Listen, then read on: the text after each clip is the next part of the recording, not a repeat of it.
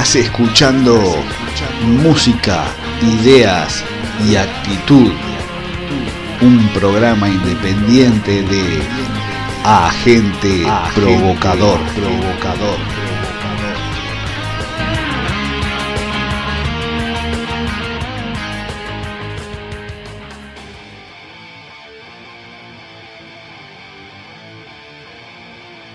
Hola amigos y amigas, se les da la bienvenida una vez más a este programa independiente de Agente Provocador que mm, titulamos Pisa Fuerte, episodio número 60 y que va a estar cargado en la primera mitad del programa de Street Punk Tercer Mundista.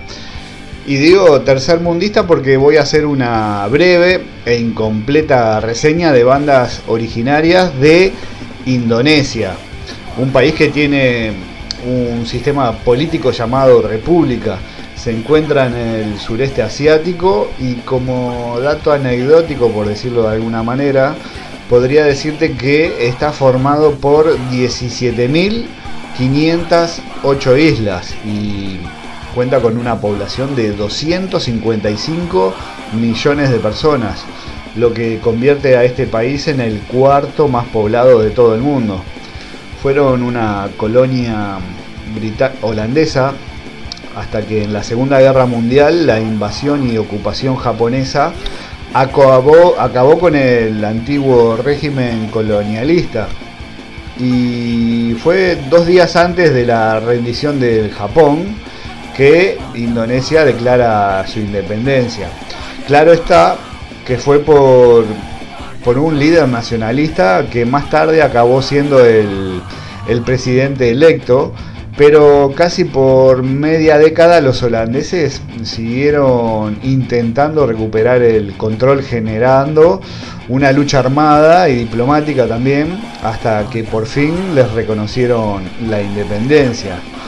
Pero no todo termina acá. Al parecer, ese líder nacionalista que declaró la independencia de Indonesia y que fue votado por la mayoría de los ciudadanos de, la, de ese archipiélago, convierte la democracia en un autoritarismo y también mantuvo el poder a base de enfrentamientos entre las Fuerzas Armadas y el Partido Comunista de ese país.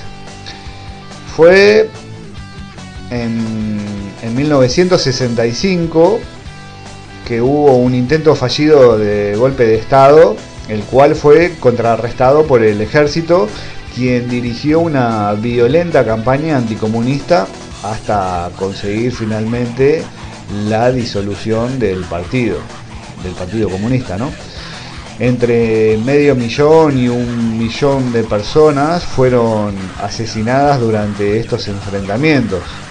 El jefe del ejército, el general Suarto, suplantó al ya debilitado Sukarno y en marzo de 1968 fue nombrado formalmente el presidente. La administración del, nuevo orden eh, fue apoyada por el gobierno de Estados Unidos y alentó a la inversión extranjera directa en el país, un factor importante para el crecimiento económico en las tres décadas posteriores. Pero el nuevo orden autoritario fue ampliamente acusado de corrupción y represión violenta de la oposición política, algo típico y de sobra conocido cuando el capitalismo termina tomando el control de la economía de los países tercermundistas. Pero luego de esta especie de introducción sociopolítica acerca de Indonesia, vamos a hablar un poco de música. Abríamos el programa de hoy escuchando a la banda Civil Disorder, un cuarteto de la ciudad y capital llamada Yakarta.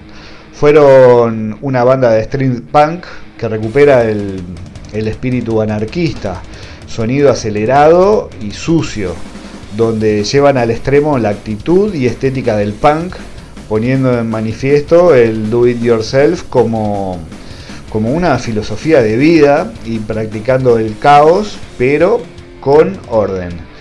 Hay algunos videos de la banda por ahí dando vueltas donde los podemos ver sucios, vestidos siempre de negro, con crestas y piercings, siempre de manera exagerada, haciendo referencias al pogo, al grafiteo, pero siempre divirtiéndose y dejando la sensación de hermandad y fraternidad, algo que, aunque no los conozca, por supuesto, deja más que evidente que en la vida real son tal cual podemos verlos en sus vídeos. El tema mm, que escuchamos se, titulaba Yepat Bangun.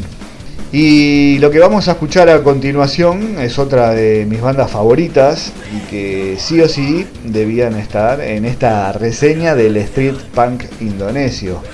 La próspera escena punk underground de Indonesia es una de las más grandes del mundo, pero la mayoría de la gente ni siquiera sabe que existe. Y mucho menos saben de este cuarteto de la ciudad de Bogor, pero que bien vale la pena escuchar si tenés la oportunidad de hacerlo. En fin, la banda se llama Not Important. Hacen street punk, obvio. Quizás son un poco más reventados que los anteriores, haciendo apología, al menos en sus videos, al alcohol y a las drogas, y con menos recursos en el equipamiento como banda. Capaz que sin grandes pretensiones sean al fin y al cabo como una banda punk real y con las botas sobre el asfalto. El tema que vamos a escuchar de los Not Important se titula Dilarang Melarang.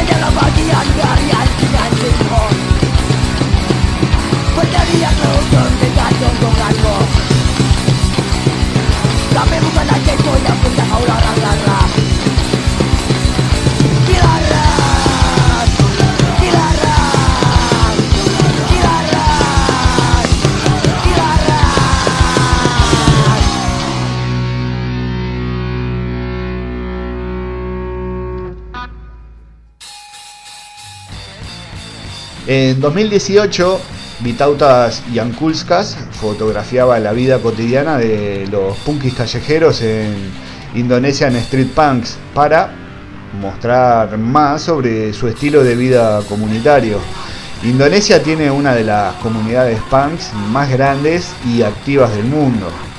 El movimiento punk en Indonesia empezó a finales de los años 90 como una forma de luchar contra la pobreza creciente y también del gobierno corrupto.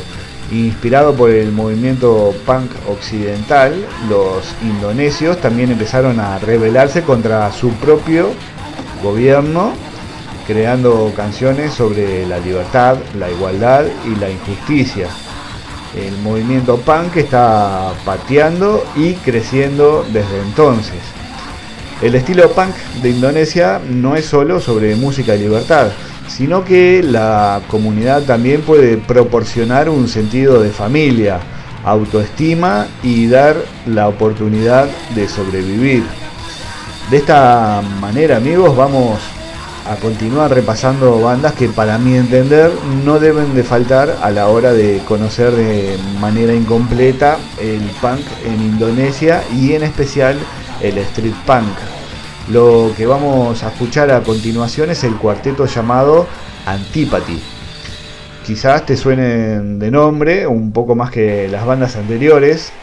eh, llevan una larga trayectoria tocando juntos y son considerados una leyenda viva del punk indonesio.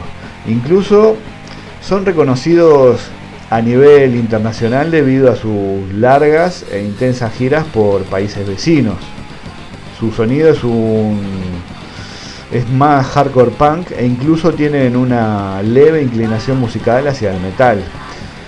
Son punkis de crestas y pelos largos, tatuajes y estética punk, a diferencia de la banda que escuchábamos antes, los Not Important, que parecen no tener recursos económicos, los Antipathy pueden alardear de tener una banca firme y un respaldo para realizar buenas producciones de videos, entrar a estudios y tirarse una buena cantidad de horas y conseguir un sonido más elaborado.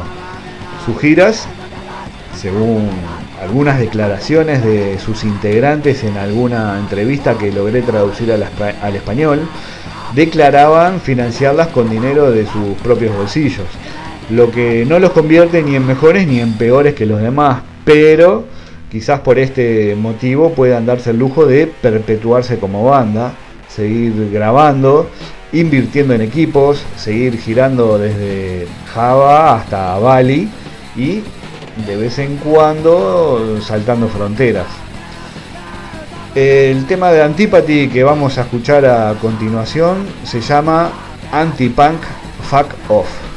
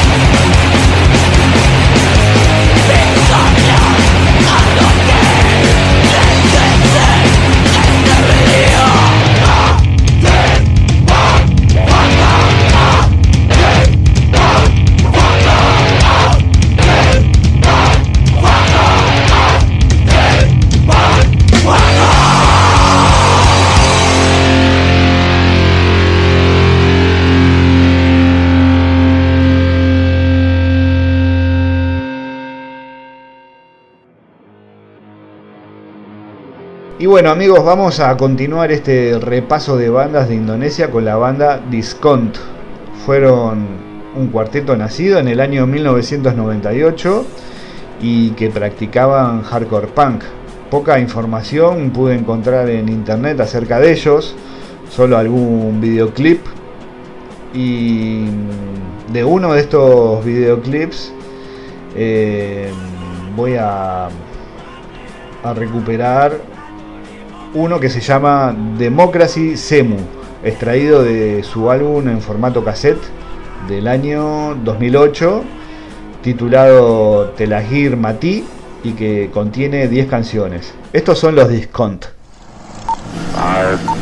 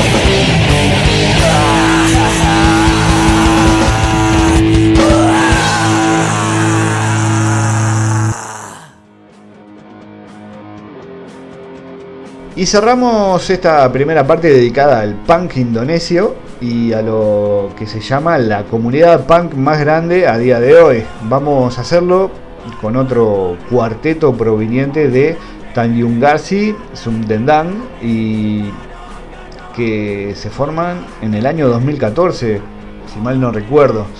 La banda se llama Ragashi Beton y son la banda más joven de las aquí difundidas, ya que ya que ningún integrante supera la edad de los 30 años. Su música es un pan rock con una inclinación notoria a la subcultura hoy. La canción que sonará a continuación se llama Darak Yuan. Y nada, muchas gracias por escucharnos. Gracias también por compartir el link del programa y por enviárselo a tus contactos. No te vayas, que a continuación viene Leo, como de costumbre, con la segunda parte. Por mi parte es todo. Y me despido hasta dentro de una semana.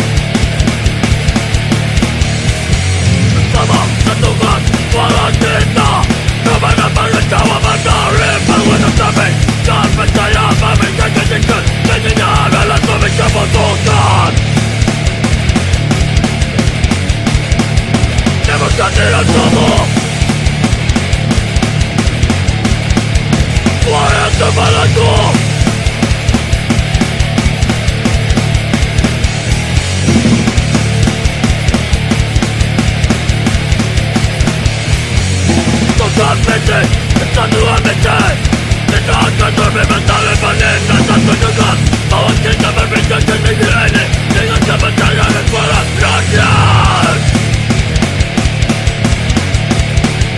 please I got the balls gracias to volcano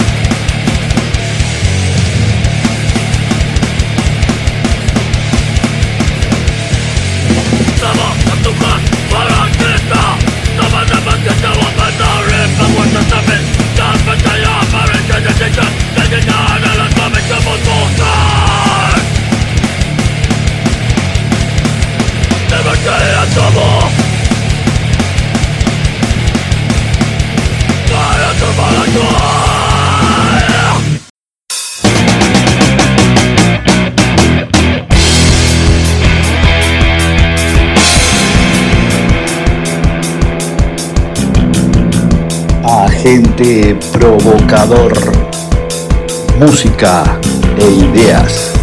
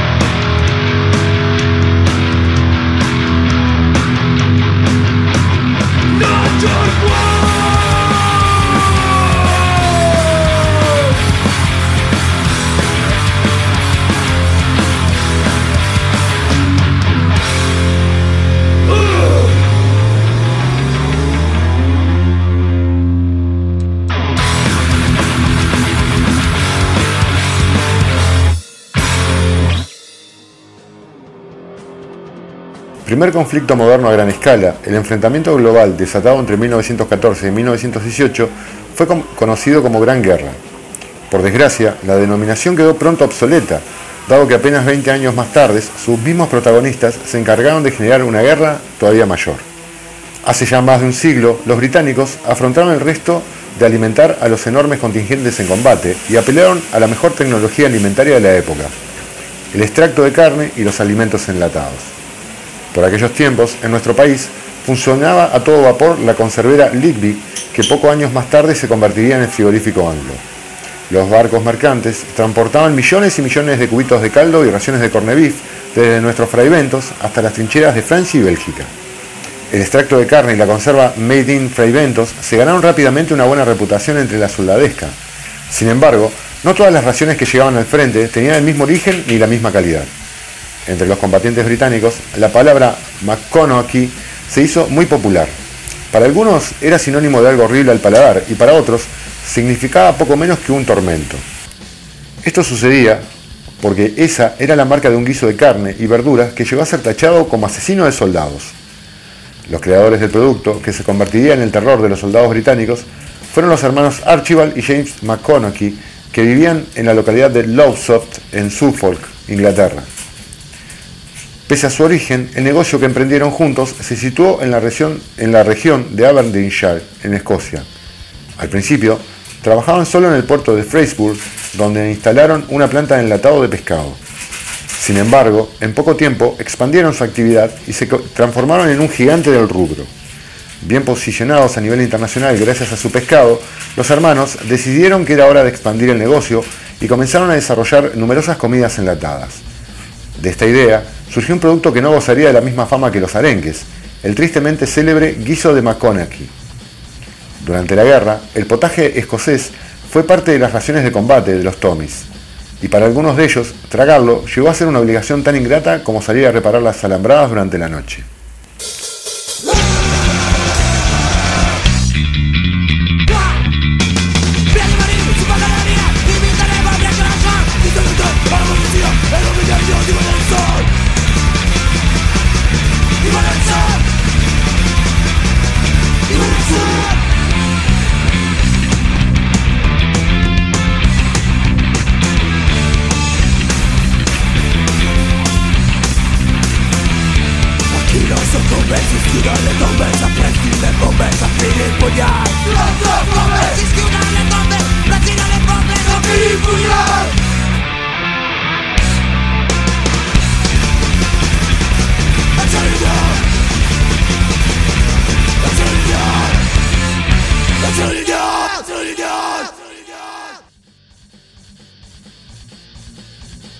Watman, uno de los voceros del Facebook Heritage Center, explicó con claridad la versión que los jóvenes soldados sentían por el malhadado cocido.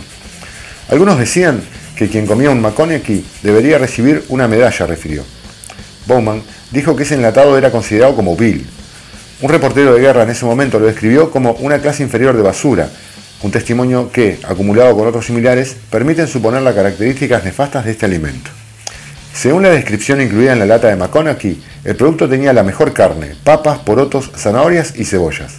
Además, el envase decía que el contenido se podía consumir caliente o frío. Si se comía caliente, se debía calentar en agua hirviendo durante 30 minutos. El guiso podía resultar razonablemente comestible en, situaciones domésticas, es decir, caliente y aderezado. Sin embargo, la situación de los soldados en las trincheras era muy diferente a la de los hogares británicos y eso generó problemas. Por ejemplo, calentar la comida no siempre era una posibilidad en las trincheras. Por lo tanto, con frecuencia las tropas tuvieron que comer el guiso frío. Y eso fue peor de lo que podían haber imaginado.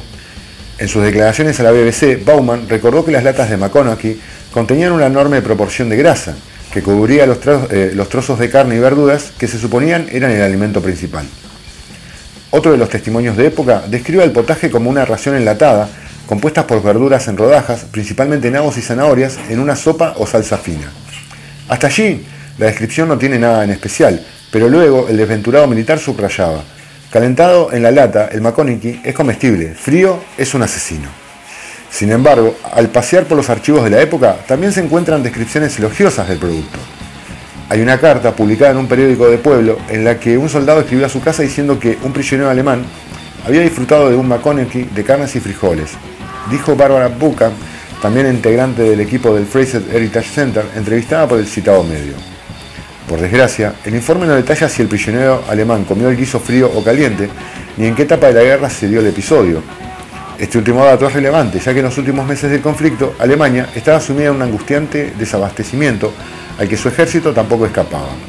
Por tanto, es probable que un soldado germano capturado en 1918 aceptara de buen grado el infame guiso británico o cualquier otro comestible que se le pudiera ofrecer. Bowman y Bakan coinciden en que la mayoría de los testimonios que se conservan acerca del guiso son negativos, y no solo respecto a su sabor. Varios señalaban entonces que la combinación de legumbres y grasa producía a menudo flatulencias que hacían mucho más miserable de por sí la vida de trincheras.